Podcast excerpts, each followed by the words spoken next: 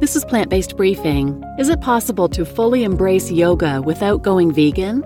By Karen Asp at vegetariantimes.com. And I'm your host, Marian Erickson, and this is the curated content plant based podcast for people who are interested in the many various reasons to be plant based and live vegan without a whole lot of time. What I do is research and find some of the best content out there, get permission, and read it to you here in about 10 minutes or less every weekday.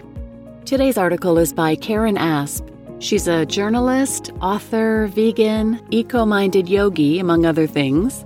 She writes for a variety of publications, and I've read a few of her articles previously on the podcast. Today's is one that she wrote for Vegetarian Times. They're a magazine that's been the plant based lifestyle authority since 1974.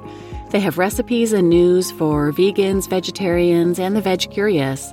They've got an online platform at vegetariantimes.com, and you can join as a member there as well and receive meal plans, fitness plans and courses, cooking courses and challenges, just a huge wealth of services. So check them out at vegetariantimes.com. And now let's get to today's plant based briefing. Is it possible to fully embrace yoga without going vegan? By Karen Asp at vegetariantimes.com. Two years ago, I traveled to Belize to report on a specialized yoga instructor workshop. I've practiced yoga for some time and took for granted that I wouldn't be the only vegan in the group. Yet, when we gathered for meals, I observed all the other participants eating meat and animal products. I was shocked. In my mind, being a vegan yoga practitioner seemed intuitive, an embrace of the yogic concept of ahimsa, which calls for not harming others. But I was the outsider in the group, the one who wasn't an instructor. Maybe I was wrong. After all, many people come to yoga solely for its fitness benefits and may not even know about the philosophical aspects. Nonetheless, long after I filed my story about the workshop, I still wanted to know what does yoga really teach about being vegan? The roots of ahimsa. Yoga, of course, is a centuries old practice. What we consider classical yoga comes to us from the writings called the Yoga Sutras of Patanjali, compiled at some point between 500 BCE and 400 CE. His yoga system was and still is regarded by many as one of the six philosophical systems of ancient India, says Sharon Gannon, founder of the Jivamukti Yoga Method and author of several books, including Yoga and Veganism The Diet of Enlightenment. Although Patanjali's book is brief, in Chapter 2 he establishes something called the Eight Limbs. Think of the limbs as an eight step plan to attain yoga, where the definition of yoga is being able to join or connect. To connect with God, the eternal blissful source, is the ultimate yoga, Gannon says. What is realized in the yogic state of enlightenment is the oneness of being, but to get there, Patanjali suggests that you first connect well with others. The first limb of that eight step plan focuses on the yamas, a Sanskrit term that means restriction. In the context of the eight limbs of yoga, yamas pertain to restrictions of one's behavior in relation to others, Gannon says. There are five yamas ahimsa, non harming, satya, truthfulness, asteya, non stealing, brahmacharya, not to abuse others sexually, and aparigraha, lack of greed. All of the five yamas, not just ahimsa, can be applied to how we are treating other animals, Gannon says. The standard American diet is a meat and dairy based diet that involves harm, lies, theft, sexual abuse, and greed. When Holly Scotus, founder of Yoga is Vegan and host of a weekly clubhouse room about yoga and veganism, took her first teacher training, ahimsa was taught. But it had a different interpretation. It was more about being kind to yourself without an acknowledgement of all sentient beings, she says. According to Gannon, that understanding Scotus encountered, that ahimsa should apply to how one treats oneself, is a misreading.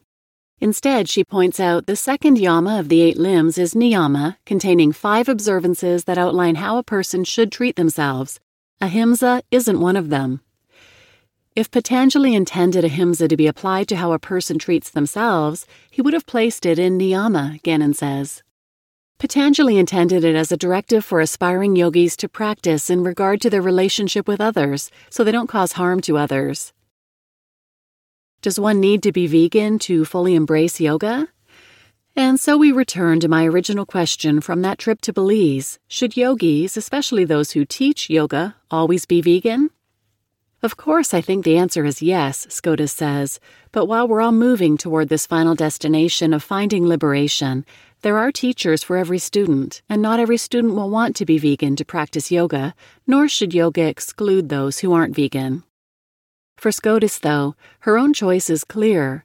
While it's impossible to be in alignment with ahimsa all the time, she says, when you start to uncover the practices that go into how food gets on your plate, you quickly understand that meat and dairy go against ahimsa.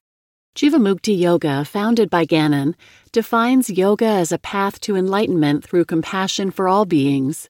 Its foundation is based on five tenets, ahimsa being one. Animal rights and veganism fall under the Ahimsa tenet and are an important part of the teachings that will be communicated by a Jivamukti yoga teacher, Gannon says, adding that Jivamukti welcomes anybody who has an interest in yoga, even those who aren't yet vegan, to take its teacher training. She estimates that although most teachers who enroll aren't vegan, roughly 90% become vegan by the end of their training. You just listened to Is It Possible to Fully Embrace Yoga Without Going Vegan? by Karen Asp at TheBeet.com. And I'm your host, Marian Erickson. And I love this article. It makes so much sense. A lot of people may not want to face it, but meat, dairy, and eggs are incredibly cruel, especially dairy and eggs. I think they're the most cruel, separating babies from mothers in the dairy industry and killing off the males and in the egg industry, killing off all the male baby chicks as soon as they're born definitely goes against ahimsa. If you know anyone who practices yoga or teaches yoga, please share this episode with them. And they may also be interested in the Yoga is Vegan podcast. You can find that at yogaisvegan.com, and I'll put a link to that in the show notes as well as to the original article. And if you happen to be listening on Apple Podcasts, Spotify, or Amazon, please jump over and leave a quick five star review. That'll help other listeners decide to listen if they come across it. Thanks very much, and thank you for listening.